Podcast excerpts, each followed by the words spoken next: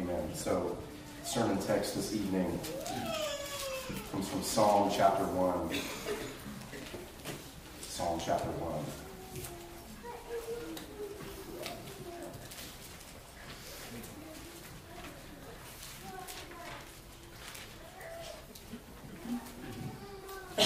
Blessed is the man who walks not in the counsel of the ungodly, nor stands in the path of sinners, nor sits in the seat of the scornful. But his delight is in the law of the Lord, and in his law he meditates day and night. He shall be like a tree planted by the rivers of water that brings forth its fruit in its season, whose leaf also shall not wither, and whatever he does shall prosper.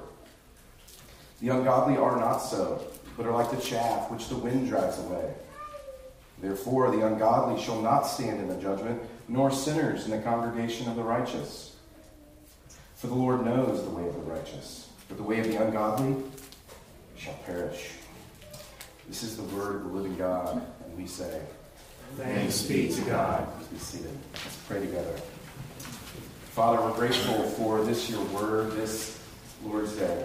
I thank you for a number of things. I thank you this evening for a, for a whole day to set aside that we may meditate on your law. I pray this word from the psalmist will be useful to us. I pray that it will stir us to love and good works. And I pray for any who may hear who is not yet a Christian, that you may, even through this word, convict them of their sin draw them to the one man who lived this psalm out, Jesus Christ. We pray in his name. Amen. Amen. So everyone wonders how they might become happy. How can you become blessed? How can you become happy? How can you become prosperous? These are the sorts of questions that are fundamental to all of us, and this psalm is a clear answer. The psalmist sets this up in such a way that we see that being happy, that being blessed, it's a choice. I don't mean to say that we can always choose to feel happy. I don't mean to say that we can choose to always smile. Rather, the choice is about the path of the happy, the path of the blessed. The way of blessedness or happiness is a choice, and we can choose to follow it, or we can choose to not follow it. We can choose the path of misery and ruin or the path of happiness. It is cut and dry, it is black and white. It may sound like I'm oversimplifying, but this is plain. The design of this psalm is so, and this is a wisdom psalm, and the poet has constructed this psalm this way on purpose, that we may categorize things simply. It's good for us to read narratives. In narratives, we see the great areas of life. We see the messiness. We see that heroes, heroes sometimes backslide. We see that people's motives are often mixed. We see the world we live in is fallen, and conclusions are not always black and white. But the psalm it is not a narrative, it is didactic, it is instructive, it is black and white, and we need this genre too, don't we? It's good for us to hear.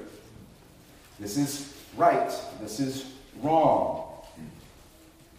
It's good for us to hear. This is the way of God, or this is the way of Satan. Christ in the Sermon on the Mount speaks this way. He says there are two roads. One road is narrow, leads to paradise. And then there's the broad road, the way to destruction. Proverbs also commands us to choose the better of two paths. There is a path of wisdom and the path of the fool. And it's worth remarking that it's early on in Proverbs. Proverbs chapter 1 becomes clear right away. Proverbs 1 tells us that the fear of the Lord is the beginning of wisdom. And early on, for the rest of Proverbs, the table is set for the reader of Proverbs. And Jesus' teaching, comes early on in his ministry. It's his first major teaching. It's the Sermon on the Mount. Early on, the table is set. This is the way of the godly. This is the way of the ungodly. In a similar way, this psalm, Psalm 1, is primary. It goes first that we may better grasp the rest of the book of the Psalms. There are indeed two roads. Changing gears for a minute, there's another purpose, I think, to this psalm. Sets us up to see who is the ideal human. This one scholar, this is William Van Gemeren, says the placement of Psalm 1 is significant in that it sets forth God's ideal person. So this is setting us up for the rest of the book. Nonetheless, there's a lesson for all of us here today. The truths contained within this psalm are still useful.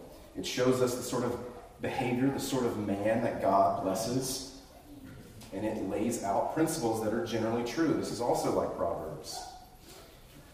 That said, though there's general truths here, sometimes the wicked grow into a big tree, just like the blessed man. Psalm 37, 35, and 36 says that the wicked grow like the cedars of Lebanon. That's what Calvin paraphrases it as. Here's the New King James I have seen the wicked in great power and spreading himself like a native green tree. So the wicked, they grow like a big, great, green tree. Next verse. Yet he passed away, and behold, he was no more.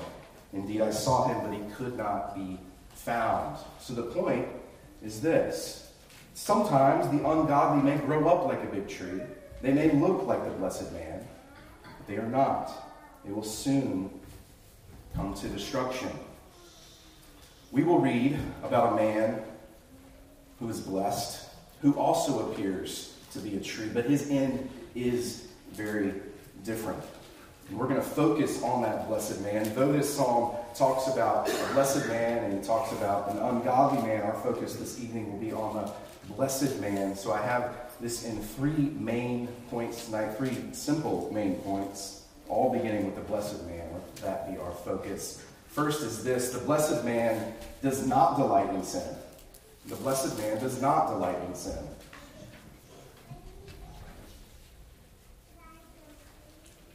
The blessed man is marked first by what he does not do. He does not dwell among those who rebel against God. God blesses the one who walks not in the counsel of the ungodly, stands not in the path of the sinners, sits not in the seat of the scornful. And there's a progression of possible sin in view here. One may be enticed to walk. This is casual a casual acquaintance with a group of sinners. Then there is the one who slows down and he stands among the sinners. He takes in their counsel a little more deeply. And then there's one, lastly, who becomes a part of their company. So much so that he sits with them. He takes a seat at their table. And this implies further camaraderie, further intimacy with the group and with sin itself. And if you think about it, almost always people do not begin sinning the worst of sins. Like someone who learns to swim, they do not just jump into the deep end. No one learning to swim goes to the high dive and just jumps. There is a progression, typically, almost always, in rebellion. Over time, sinners sink into the dirt further further and further until they're fixed, until they're hardened and in place. That's what it means to sit in the seat of the scornful. So be careful that you do not begin by walking among sinners. After a while, you may stand, you may mingle among them. Perhaps over time, you become comfortable among the rebellious group and you actually become part of their inner ungodly council. That council of sinners then turns, and it calls people to join them. Sinners want company. Misery wants company. And again, this message, a message of wisdom. It's much like what we see in the beginning of Proverbs. Proverbs 1, beginning in verse 10. My son, if sinners entice you, do not consent. If they say, Come with us, let us lie in wait to shed blood. Let us lurk secretly for the innocent without cause. Let us swallow them alive like Sheol, and whole like those who go down to the pit. We shall find all kinds of precious possessions. We shall fill our houses with spoil. Cast in your lot among us. Let us all have one purse. My son, do not walk. There it is again. Do not walk in the way with them. Keep your foot from their path. So sinners will call for you. They will entice you to sin. Sometimes the enticement will not be obvious. Entice sort of has a negative connotation. Enticement is something you know it when you see it. But sometimes the call to sin, it looks more like an invitation, doesn't it? Invitation is a more positive connotation. Someone might invite you, come sit with us. It seems good. It seems like this guy's nice.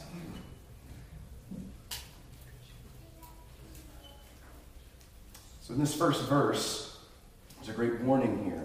Do not fall in with the ungodly. Don't take their counsel. Don't stand or sit among them. They will think you are odd. They'll think you're strange for not sinning. That's what First Peter tells us.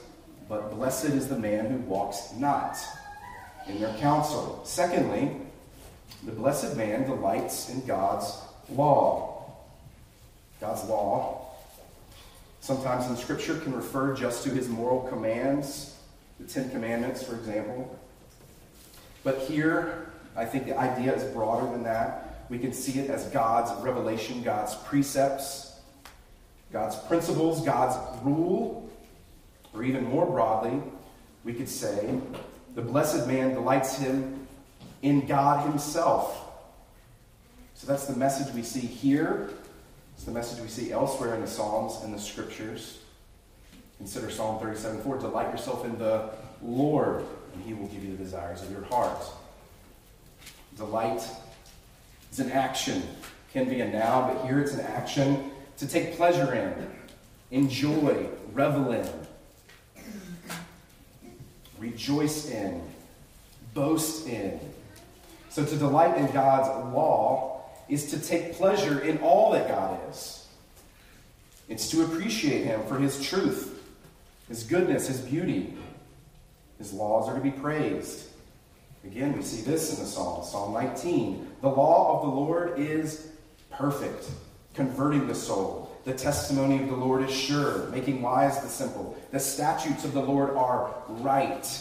All these things are good. Wonderful. The commandment of the Lord is pure, enlightening the eyes. The fear of the Lord is clean, enduring forever. The judgments of the Lord are true and righteous altogether. More to be desired are they than gold, yes, much fine gold. So these things are all good and it's natural, it's right to revel in them, to delight in them, to enjoy them. Any of you has a gold bar laying around? You ever pull it out? Even a wedding ring, something that's precious to you. You to just look at it. It's precious to you. It would be odd to have such a possession and not enjoy it, to not revel in its beauty. In a similar way, any who have Christ, how unnatural would it be for them to, yeah, he's okay. No one acts like that. A Christian is going to delight himself in the Lord. And I, am I'm, I'm careful here because sometimes in some of our circles, this, this particular command to delight yourself in the Lord can, can, can really weigh heavily on a lot of us. Am I delighting enough in the Lord? Well, that's a good question. And the fact that you're asking that question is a healthy sign. The command is to delight yourself in the Lord. The sign of the blessed man is that he delights himself in the Lord. Delight is key. We don't just obey we delight. The famous example that John Piper has used over the years is the man on his anniversary who shows up to his house with a bouquet of flowers on his anniversary. And his wife opens the door and she says, Oh, John. She's like, Why did you? What kind of husband says, Because it's my duty? No, it's my delight. I love you. I want to do this. It is my pleasure to give you flowers. It is my pleasure to read God's commands, to dwell in his beauty. John Calvin picks up on this, and he says, We may learn that forced obedience is not at all acceptable to God and that those only are worthy students of the law who come to it with a cheerful mind and are so delighted with its instructions as to account nothing more desirable or delicious than to make progress therein. It's Calvin. I know he speaks French, but that's translated delicious. God's laws are delicious to us. Note that the blessed man does not just delight in his law, he meditates upon it. Instead of dwelling with sinful men, he dwells with the words of God. And this is more than just a drive by Bible reading, this is a day and night, day by day sort of action. We meditate on God's laws. I do not want to wrongfully speak here. Again, another caveat. But I do not want to wrongfully speak here about some minimum amount of Bible reading that you must do each day. I do not think that is what is in view here. I think this is a general principle. But neither do I want to minimize this truth. Meditation is called for. You will be blessed, says the psalmist, if you meditate upon his word. We are constantly bombarded with media messaging, phones, TV, internet. Even if you are standing in the grocery store, some nasty music sometimes come on. We can't avoid it. This morning in my own house, I was trying to meditate on the law of the Lord, and my wife had turned on the TV, and there was worship music playing. And as I'm reading, I hear in the background you're now listening to Miley Cyrus. And suddenly she's singing something about buying herself flowers.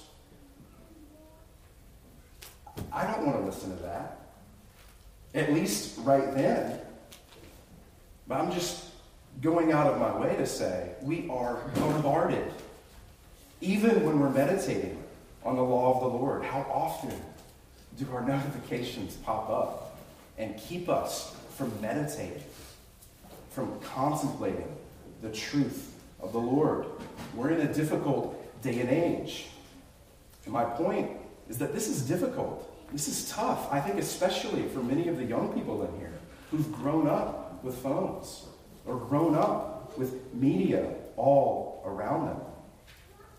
But, Christians, sometimes we can avoid it. Sometimes we can avoid these, these notifications or, or this constant bombardment.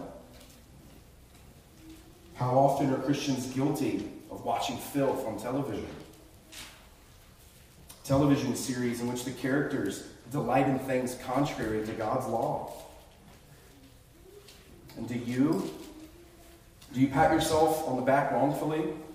Do you allow sinful counsel to come to you through the phone or through the television? You may not dwell with actual physical sinful groups of people, maybe at school or at work. But do you allow those sinful groups of people into your home some other way? It's possible nowadays to allow ourselves to be counseled without even leaving our house.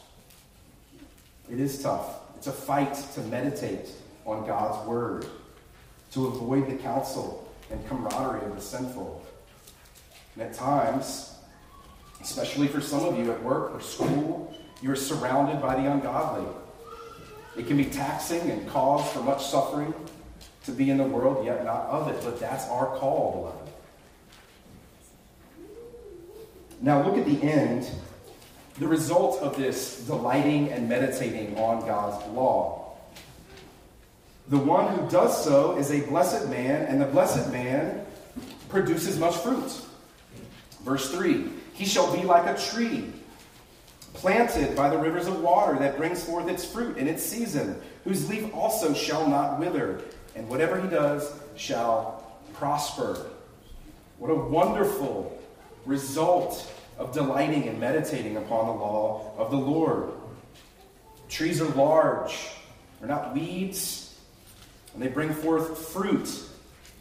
This fruit itself could be to the praise of Christ.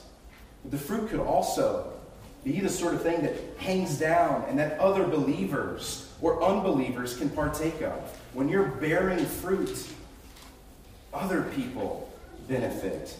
I think that's part of the imagery here. When you bear fruit, other people can go to your tree and pluck it off. And now they're benefiting from your blessedness. Note also, this tree is resistant to weather. It's, it's resistant to the to's and fro's of life. Its leaf does not wither, for it's by the river. It's being watered. This man, this blessed man, he's in church. He's hearing the words of God. He's by the rivers of life. His leaf does not wither. He's not concerned about the twos and fro's of life. He's not concerned about the difficulties that lay ahead. He's evergreen, if you will. This person is useful in the hands of God. Blessed people are useful. Because they're benefiting other people. And Christians, I know you want to please God. It's natural. It's the natural response to the gospel. God would, God would have been perfectly just to bring his wrath upon us, but instead he sent forth his son. And his son takes the wrath we deserve, and we are freed from the condemnation we deserve. And when this ball drops, when you truly grasp it, the response, the desire that, that God produces in you, this desire that builds up in your heart, is a desire to serve God. It's a desire to be useful for God's kingdom. This is true of all believers, all true believers. We want to serve the Lord. Is that you this evening? Do you want to serve God? What then should you do to make yourself most useful in God's hands? What makes someone useful? We are commanded, of course, to be servants one of another. What's needed to be the best servant? Forsake the counsel of the ungodly. Delight yourself in the law of the Lord. Notice here, there's no mention of seminary. This is something all believers can do. We can all be useful in the hands of God by delighting in His law and meditating upon it. Again, this does not mean that all Christians will have success because this, this, this person who's blessed is prosperous. They're producing fruit. It does not mean that we will all be successful. But it does mean, again, that the principle is true. The same idea that we're seeing in Psalm 1, it's here in Jeremiah 17. Let me read a few verses. If you want, you can turn there with me. Jeremiah 17, beginning in verse 5. I think this will illustrate it all the more. Jeremiah 17, beginning in verse 5. Thus says the Lord Cursed is the man who trusts in man and makes flesh his strength, whose heart turns away from the Lord. What's that man like? He is like a shrub in the desert and shall not see any good come. He shall dwell in the parched places of the wilderness, in an uninhabited salt land. Blessed is the man who trusts in the Lord, whose trust is in the Lord. He is like a tree planted by water that sends out its roots by the stream and does not fear when heat comes, for its leaves remain green. And it is not anxious in the year of drought, for it does not cease to bear fruit. This is a timeless principle, in other words.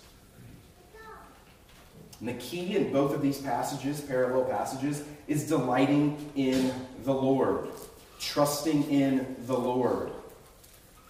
I don't want to um, overcomplicate it because that is the simple truth we're dealing with. I think if we're evangelizing, I, th- I think a good question here for unbelievers would be to ask them if not God's law, what else are you going to delight in? What is so great that you would choose to delight in it rather than God's law? I think that's the sort of question we can ask. And perhaps some of you are not believers tonight. But this is the sort of question I think in our evangelism we could ask, and I, think it can get people really thinking. Surely there's nothing material that people could say. What is greater? A house, car, vacations, career, all those things will burn up shortly. Even they know that. They will die soon. What else are you going to delight in? Your own self, your own philosophy of life?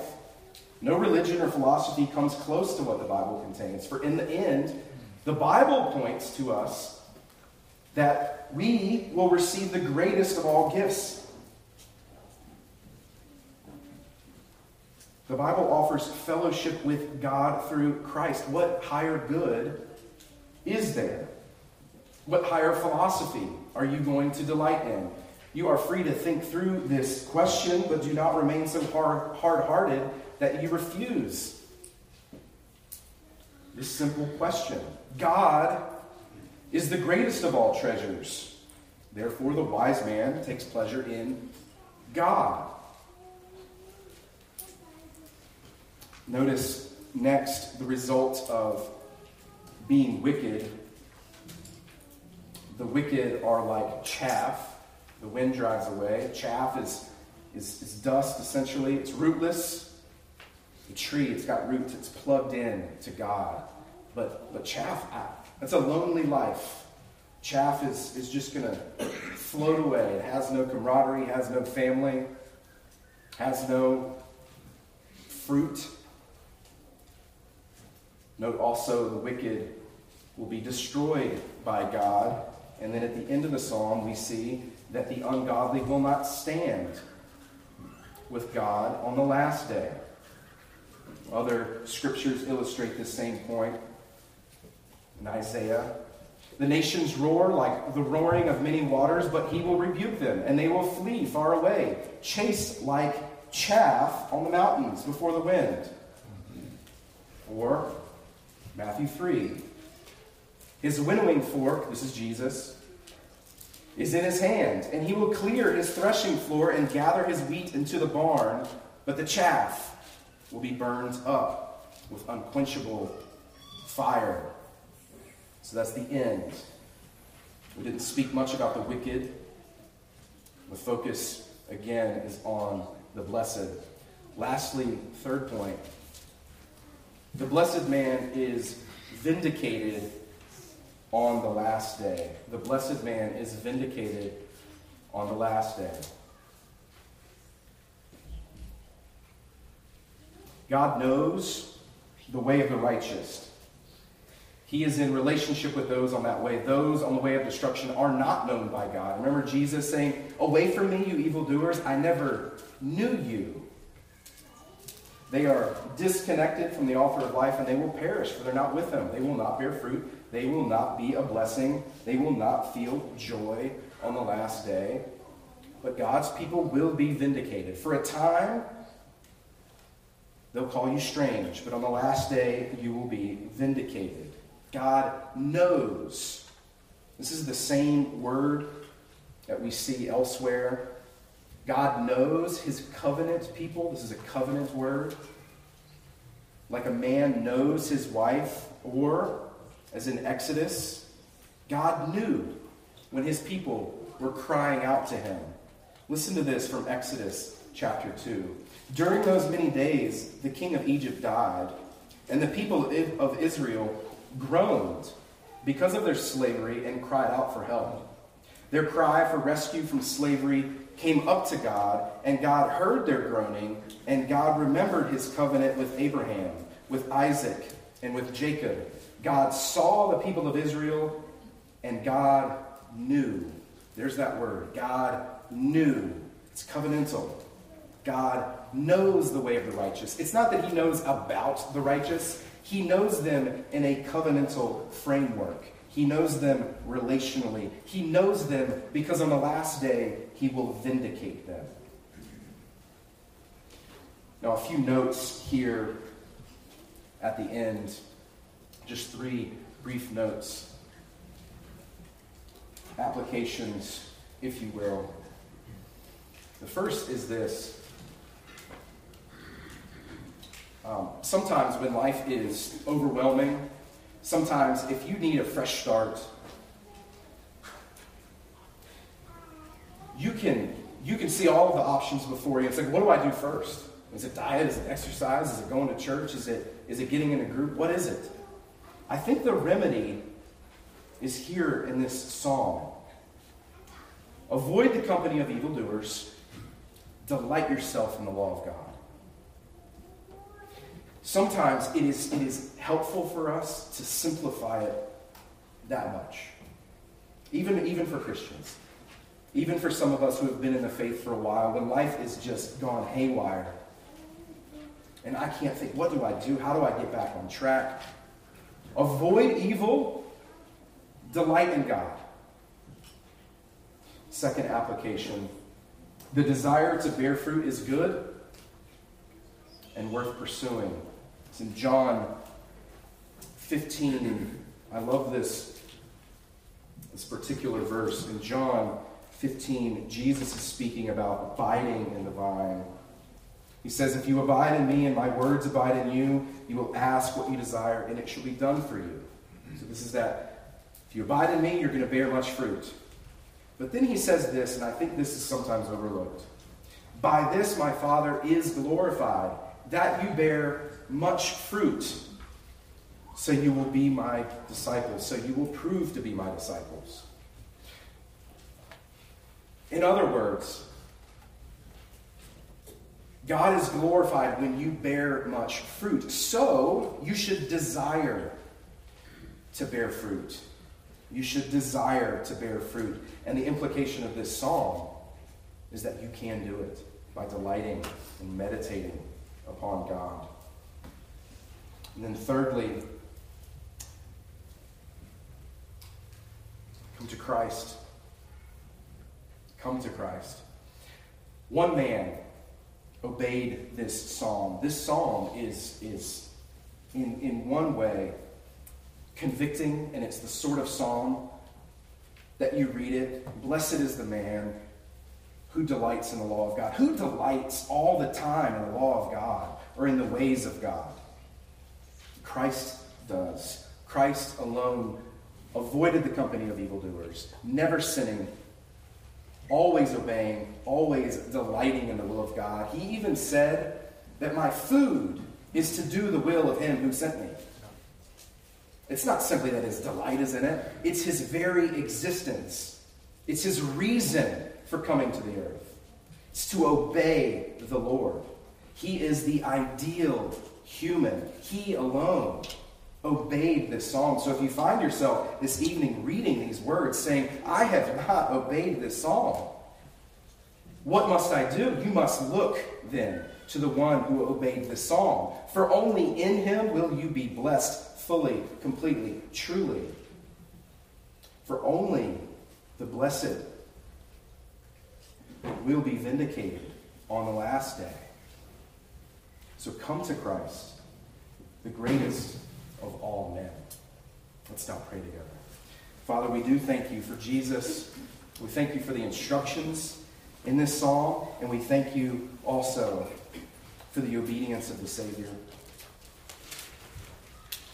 And I pray that we will not be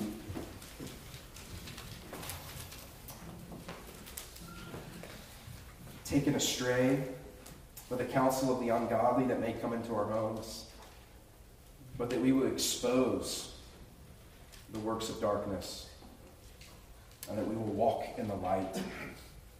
And I pray for any and all who may not yet know the Savior, that they may come to him. In his name we pray.